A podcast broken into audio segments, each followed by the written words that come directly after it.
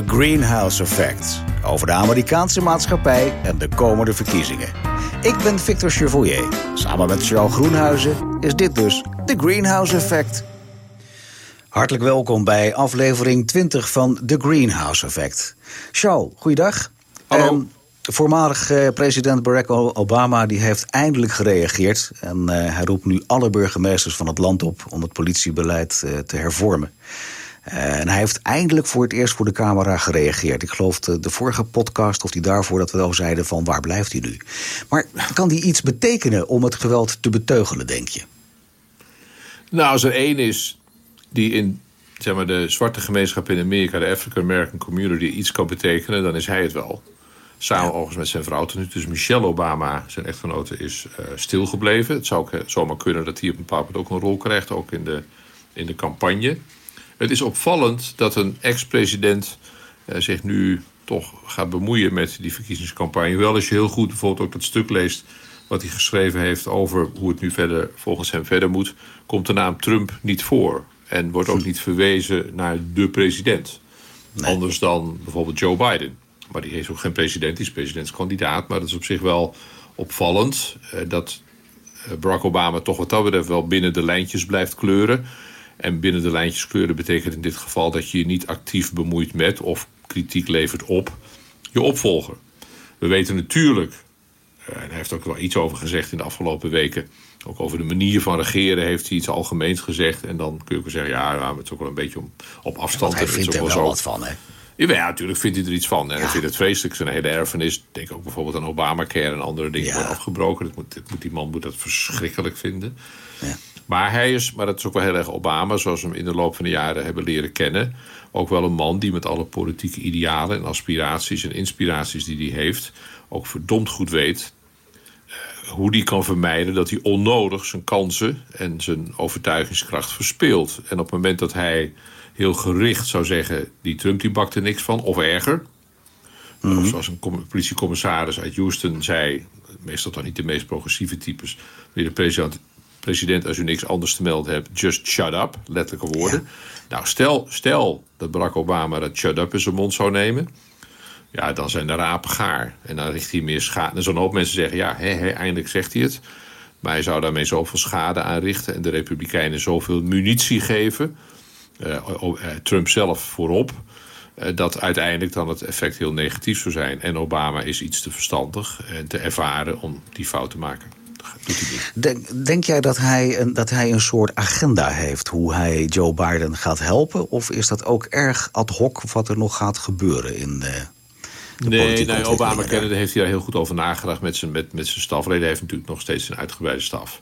En hij is daar zelf natuurlijk heel slim in. En hij, hij weet ook heel goed eh, hoe de hazen lopen wat dat betreft. En zijn rol zal aan de ene kant actief zijn en aan de andere kant ook beperkt. Want je, je bent en blijft wel ex-president. En daar moet je gebruik van maken, geen misbruik. Want wat hij zegt krijgt aandacht, dat weet hij. Eh, Maar je moet er ook geen misbruik van maken dat je je eigen rol te groot maakt. Al was het maar omdat je het effect wilt vermijden dat er krantenkoppen zo komen waarin staat van die Barack Obama is eigenlijk nog steeds veel beter dan Joe Biden. Ja. Don't outshine the candidate. Hè? Maar je, moet, je moet niet een grotere glansrol misschien niet opeisen, maar eigenlijk toebedeeld krijgen door je eigen talent dan de kandidaat die nu probeert op 3 november opvolger van Donald Trump te worden. En dat risico is er bij Obama wel, want Ja. ja, vriend en vijand zullen het erover eens zijn als het om politiek talent gaat. En ook PR-talent, het geven van lezingen, het enthousiasmeren van mensen, is Barack Obama een groter talent dan, sorry dat ik het één keer zeg, Sleepy Joe, zoals Donald Trump Ja. Joe Biden graag noemt. Nou ja, ik, ik, ik merk zelfs dat in Nederland dat speelt. Hè? Dat op het moment dat Obama weer eh, ergens online komt en in beeld komt, dat je, dat je zelfs in Nederland mensen hoort zeggen van ja, dat is wel iemand. Hè? Dat is wel, daar, daar staat iemand. Hij heeft een charisma. Hij heeft, ja, het is jammer dat je geen derde eh, eh, periode zou mogen hebben. Ja, Ehm, hij zou in 2016 Trump absoluut verslagen hebben. Zegt geen spoor van twijfel bij mij. Hij zou Nee. Trump met forse cijfers verslagen hebben. Nee. Ja, ben ik van overtuigd. Ehm, denk jij dat, dat, dat de rol van Obama, en dan heb je het met name over timing ook, denk je dat dat echt een rol gaat spelen in de verkiezingen in eh, november? Ja, ik denk toch uiteindelijk wel. eh, al was het maar vanwege eh, de inzet van deze verkiezingen. En al was het maar vanwege de manier waarop Donald Trump nu steeds verder naar de extreme aan het schuiven is. Uh, zowel politiek inhoudelijk als qua presentatie. Ik denk ook die scène bij die kerk van de week met die Bijbel. Ja, dat, Ja. Dat, dat, dat, dat, dat tart elke beschrijving eigenlijk. Vertel dat- eens even kort en dat- wat en dat voor een man die- wat die jouw- zelf jouw indruk daarvan, daar, daarvan was. Want dit, ik vond het ook een, een, een bespottelijk idee. Maar hij deed dat met een reden. Daar zat vanuit Trump ook een politieke reden achter, toch? Ja, het, het, het- het was wel een, een fascinerende nacht, moet ik zeggen. Omdat ik zat naar CNN te kijken. Toen begon zich dat te ontvouwen. Eerst zag je gewapende troepen het terrein van het Witte Huis oprijden. Nou, daarvan had ik al zoiets van: holy smoke. Wat ik ken dat als mijn broekzak. Ik ben daar echt heel vaak geweest. En dan, je weet hoe, toch een beetje die plechtige White House grounds. En daar dan gewapende soldaten. Dat was in ieder geval voor mij ook daarnaar kijken. En denk van, holy shit. En dus die enorme aantallen demonstranten buiten. En tot op een bepaald moment was gepland dat Donald Trump eh, zijn, zijn toespraak zou gaan houden. En op het moment dat we er eigenlijk op zaten te wachten, ik had er ook over getweet, van zo meteen komt een toespraak van Trump. Als je het wil zien, let op, kijk naar CNN. Eh, toen begonnen die troepen op te rukken. En toen hadden we eigenlijk nog geen van al in de gaten wat er nou eigenlijk aan de hand was. We zagen wel Bill Barr, William Barr, de minister van Justitie, buiten staan. Dat zag je op de shots van CNN ook. En die heeft op dat moment opdracht gegeven. Zometeen vegen jullie dat stuk van eh, de straat voor het Witte Huis, gaan jullie schoonvegen. We hadden toen nog geen idee, we konden niet, hadden niet kunnen verzinnen dat de bedoeling was dat de president naar de overkant zou wandelen en die kerk zou gaan bezoeken. Althans, daar op de trappen zou gaan staan met die Bijbel in zijn hand. Ja. Eh, en de reden dat hij dat doet is, is natuurlijk glashelder. Eh, dat, is, dat is puur electoraal. Neem even de dubbelslag die hij daar maakt. Eén, zijn toespraak die gaat over law and order. En eigenlijk, nou, ik weet niet of jij je nog kunt herinneren... dat wij vroeger in de jaren 60 en 70 hier dat links, linkse eh werkschuwtuig hadden. Langharig werkschuwtuig, weet je nog? Nou, dat, dat was een beetje de taal... Daar was jij er ook een van misschien? Ik nou in ieder geval qua lang haar, dat was ongeveer tot hier ja, zo. Ja. Maar eh, dat, dat was één, het law and order verhaal tegen eh, de linkse raddraaiers, de extreem linkse raddraaiers. Dat was natuurlijk een beetje het verhaal van Trump. Vervolgens denkt hij van eh, welke groep van de kiezers moet ik nu in ieder geval heel erg te vriend houden. Nou, dat zijn de kiezers die hem in 2016 uiteindelijk over de hobbel hebben geholpen. Dat zijn de evangelicals, dat zijn de eh, naar, toch wel heftig naar rechts uitgeweken eh, blanke christen. Uitdrukkelijk blanke christenen. Zwarte christenen is natuurlijk een heel ander verhaal. De zwarte kerk in Amerika. En daar was dit een... ja, hij, hij, hij bewees lippendienst aan die groep. Maar tegelijkertijd... Maar heb je dan ook de indruk dat, het- dat hem dat wat opgeleverd heeft? Gaan, Ja, gaan die mensen... als je, als je kerkleiders daarover Die- hoort. die- Leiders van die verschillende protestante kerken. En er zijn er nogal wat van in Amerika. Echt een zeer divers gezelschap. Sowieso Hmm. de bisschop van die, die betreffende kerk. Dat is een Episcopalian Church. Dat is heel progressief. Ja. Eh, eh, politiek echt duidelijk aan de democratische kant. Ik, ik, ik weet het, we zijn Washington vaak naar zo'n kerk geweest. En daar, daar ja, dat, is, dat is eigenlijk amper een kerk en amper God. Het is meer een soort progressieve beweging met een religieus sausje. Maar ook bijvoorbeeld de bisschop van de katholieke kerk. Ja. Ook groter in Amerika, we hebben het altijd over protestanten, maar de katholieke kerk is wel fors uitgedund. Ook door alle ellende waar ze doorheen gegaan zijn. Maar ook die heeft zich fel uitgesproken tegen deze actie. Dat het, dat het een soort showbink gedrag was, waarvan die beide bisschoppen zeiden van... nou, nou, nou, dat gaat echt veel en veel te ver. Maar je hoorde ook wel mensen die, die eh, daar bijbelse fantasieën bij hadden. Hoe Mozes eh, en, en weet ik allemaal niet, bijbelse figuren... eh, ook, Ja. ook op reis gingen om de boodschap te brengen. En het was ook wel uniek in die zin dat het totaal ongebruikelijk is voor een president om meer dan tien stappen buiten, in dit geval de, de hekken van het Witte Huis, lopend eh, af te leggen. Dat gebeurt gewoon nooit. Ik weet wel, je hebt bijvoorbeeld bij het State Department heb je een deel aan de ene kant van de straat en een deel aan de andere kant van de straat. En de minister gaat met de auto naar de overkant van de straat. Maar dat is allemaal beveiliging. En wat hier gebeurde, was ook uit een oogpunt van beveiliging. Omdat het zo onverwacht was, ja, had je geen idioot die ergens in een gebouw had kunnen gaan zitten. Maar je had de president dood kunnen schieten. Toen het gebeurde, dacht ik van, holy shit, wat doet hij nou? Ja. Wat voor risico neemt hij hier? Maar omdat het zo onverwacht was, als je al akelige bedoelingen hebt, en God verhoede, het begrijp ik goed, eh, eh, dan, dan, dan was dit wel het moment geweest om zoiets van een dak te gaan proberen. De president die ineens ja, toch 100, 200 meter gewoon over straat loopt. Weliswaar omringd door veiligheidsagenten, maar als je een beetje hoog zit. Nou goed, misschien is mijn bizarre fantasie. Maar ja, dan moet je toch niet aan Ja. denken wat er dan zou gebeuren. Maar tegelijkertijd, je zult daar maar als, als uh, nette demonstrant staan. Want er was op dat moment niks aan de hand. Het was heel netjes. En de pepperspray ging er gelijk overheen. Uh, ja, er worden, zijn ook al groeperingen die naar de rechter gaan... en zeggen dat dit, nou ik weet niet hoe ze dat precies noemen... wij zouden denk ik onrechtmatig noemen of zo. nou ja, dat zou ik zelf ook van geweld. Want er was natuurlijk op dat moment geen enkele sprake van onrust of geweld van de kant van demonstranten. Je hebt natuurlijk de afgelopen dagen ook wel veel gezien dat bij veel zeer vreedzame demonstraties een paar rotzakken tussen lopen die, die ellende trappen. Nou, daar heeft, daar heeft mhm. Trump het dan vooral over, maar het is elke keer. En Obama heeft daar terecht op gewezen. Een minderheid, hij heeft het wel genoemd en zei: ja, jongens, dat kan niet. Maar jullie verknallen het ook voor de grote meerderheid die daar met vreedzame wel boos en verontwaardigd en nijdig en wat en gefrustreerd enzovoort, maar geen geweld. De groep die daar toen stond, echt oog in mhm. oog met een zeer bond gezelschap aan wetshandhavers, moet ik zeggen. Dat stond echt rijp in groen door elkaar. Ja. Uh, opvallend op zich. Uh, maar die stonden oog in oog, uh, zwijgend. er was geen enkele vorm van verbale of fysieke agressie. daarom was de verbijstering bij de demonstranten ook zo groot, omdat ze zich zo netjes gedroegen. Dat er dus ineens die charge kwam, waarvan we dus achteraf nu snappen, met die gekkigheid bij die kerk. Dus dit is echt, Victor, is echt uniek hoor. Ja, dat is wel op, raar, op, op, die manier, ik, ik begrijp heel goed dat de Republikeinen en Donald Trump echt hun stinkende best doen om die evangelicals bij zich te houden. Want als die weg gaan lopen, misschien apart nog over hebben, als die gaan lopen, dan is Trump gezien.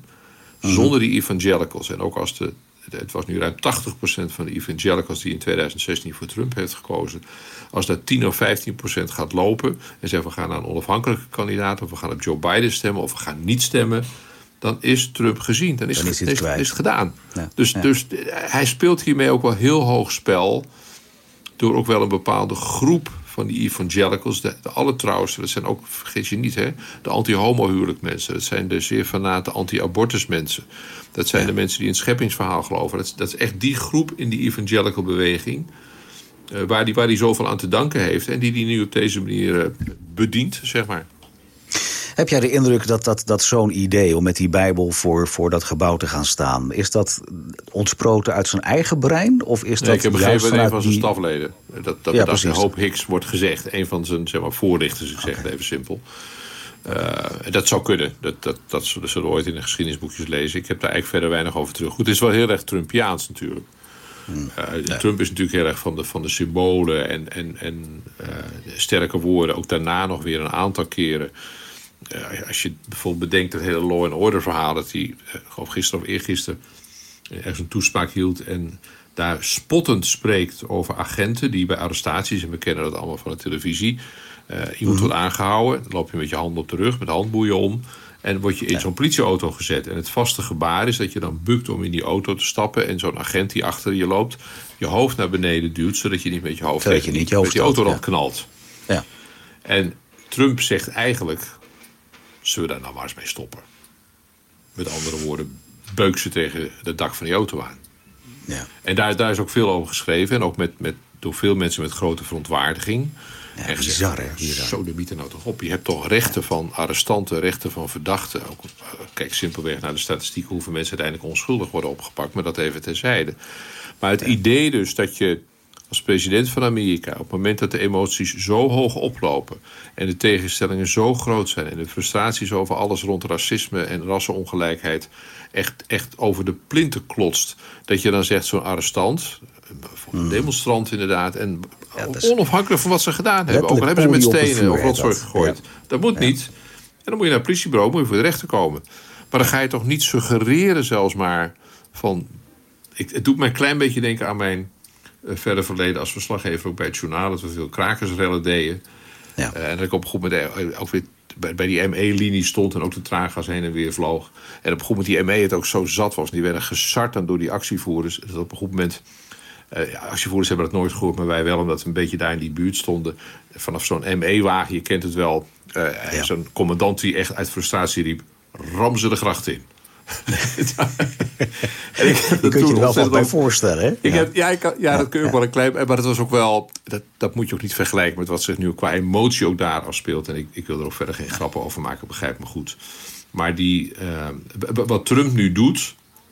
Zo eenzijdig op die law and order... en geen enkele keer serieus ingaat op de beweegredenen en de oorzaken van deze geweldige onrust en boosheid en frustratie van al die jaren. Dat, ja, en daar niet als leider van het land, ook als een soort bruggenbouwer, en zeggen van dames en heren, wij spreken I feel your pain. Zoals Obama dat heel goed kon. En Clinton dat ook goed kon. I feel your pain. Er is, Victor, op dat vlak echt iets aan de hand... waar echt aan gewerkt moet worden. En de, de nijd dat dat, dat, dat, dat op een steeds maar niet gebeurt... die begrijp ik heel goed. Uh, dat is een mooie, mooie brug. Want uh, de oud-minister uh, Mattis die noemt Trump een, een gevaar voor de grondwet. Dat is nogal wat. En zegt eigenlijk dat de president het land verdeelt. Ehm, wat betekenen naar jouw idee deze uitspraken voor de positie van Trump? Nee, Mattis is een van, oud-minister, ook een voormalige chef-staf, spreekt er zo over. Een aantal Republikeinse senatoren leveren nu ook openlijk kritiek. Weliswaar in wat omvloerste bewoordingen, maar toch binnen het hele Trump-universum wel vrij bijzonder dat de Republikeinen dat nu doen. Dan eh, denk ik onmiddellijk van, hoe lang heb je je baantje nog? Ja. Want ook de Esper, de, minister van Defensie, heeft bijvoorbeeld gezegd die wet uit 1807 of 1808 of zo, die Trump nu inroept om, om troepen naar staten te sturen om de orde te herstellen, ook als die staten er niet zelf om vragen. Minister van Defensie heeft gezegd van Mr. President, nou dat zou ik maar niet doen. Dat moet je echt niet doen hoor. Uh, En uh, dat, is een, dat is een verdeeldheid en oneenigheid binnen de Trump-regering die heel bijzonder is. En uh, mijn, toen ik dat las, heb ik volgens mij ook onmiddellijk getweet van hoe lang heeft deze man zijn baan nog? En hoe lang duurt het nog voordat hij wordt weggezet als de slechtste minister van Defensie uit de 250 jaar politieke geschiedenis van Amerika? Want dat kan toch ja, maar niet heel erg lang duren. Ja.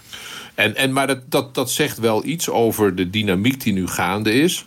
Er komt duidelijk een barst in dat Trump-bolwerk. Dat een aantal mensen gaan nadenken, we hebben het ook al eerder over gehad. En toch een beetje hun politieke knopen gaan tellen. En denken van ja, 3 november komt met rap tempo hier naartoe. We hebben corona, we hebben de economische crisis. Uh, steunoperaties van een paar duizend miljard. Er was nooit geld voor leuke dingen voor linkse mensen tot dit gebeurde. En er was ineens een paar duizend miljard. We hebben nu deze onlusten. En die republikeinen gaan toch wel nadenken van... Uh, wat is in die situatie onze politieke agenda? Wat kunnen wij aan twijfelende kiezers niet de hele linkse of de hele rechtse kiezers. Die stemmen op de ene of op de andere. En geen twijfel over mogelijk. Nou prima, moeten ze vooral doen. Het gaat om die 10, 15 procent in het midden die bepaalt wie de president wordt. En wie wellicht met een landslide uiteindelijk op 3 november gaat winnen. Die groep is niet zo ontzettend groot. En ook nog maar in een beperkt aantal staten is dat uh, echt, echt aan de orde. Nou, er zijn nu republikeinen die hun knopen gaan tellen en denken van holy shit. Ja. Maar goed, dat is de kern van het boek wat ik uh, vorig jaar heb gepubliceerd en wat ik nu als een beest zit te herschrijven. En ik probeer een beetje achter de actualiteit aan te rennen zelf. Uh, het is altijd lastig als je een boek schrijft dat uh, zeven of acht weken later verschijnt.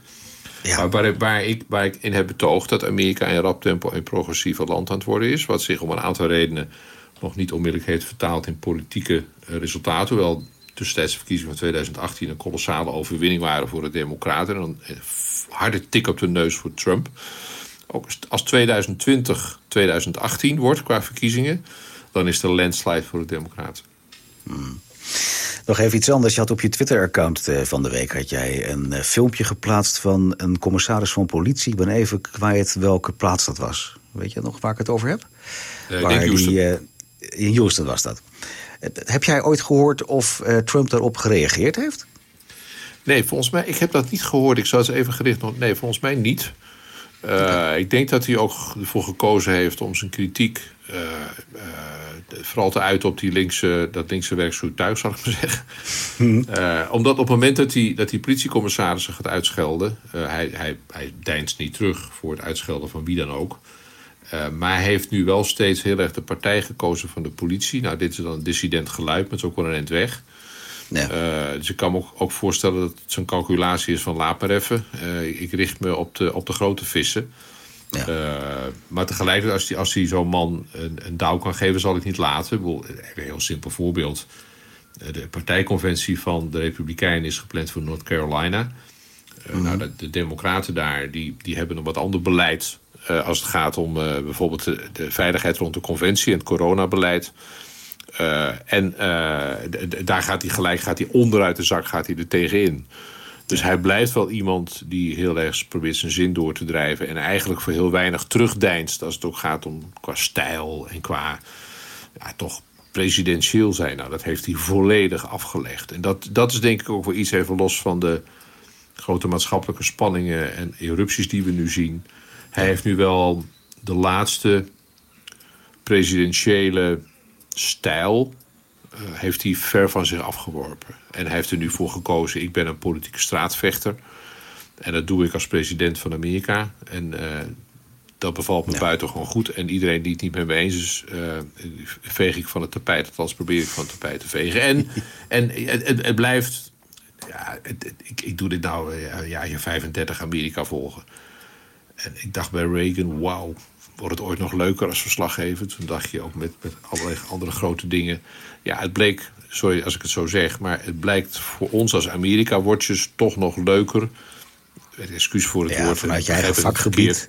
Maar ook boeiend. Ja, het is toch een beetje ja. zoals, zoals, zoals een dokter die voor een hele ernstige patiënt heeft en iemand met een zwerende vinger. En dat geldt voor ons natuurlijk ook een beetje. Maar ook wel ook wel een soort persoonlijke betrokkenheid. Ik merk dat ik aan mijn kinderen, als twee in Amerika wonen, de kinderen zijn nog steeds hier. Ja, je hebt wat met Amerika natuurlijk. Ja, en ik eigen. hoop zo ja. ontzettend, Victor, dat als we hier ooit op terugkijken, al dan niet in een podcast, dat we zo zeggen: Oh, weet je nog, mei, juni 2020.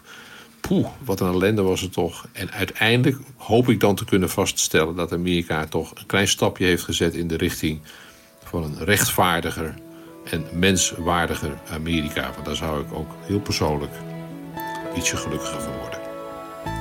Als dat geen mooi einde is van deze podcast, dan weet ik het niet meer. Wat positief weer, Charles.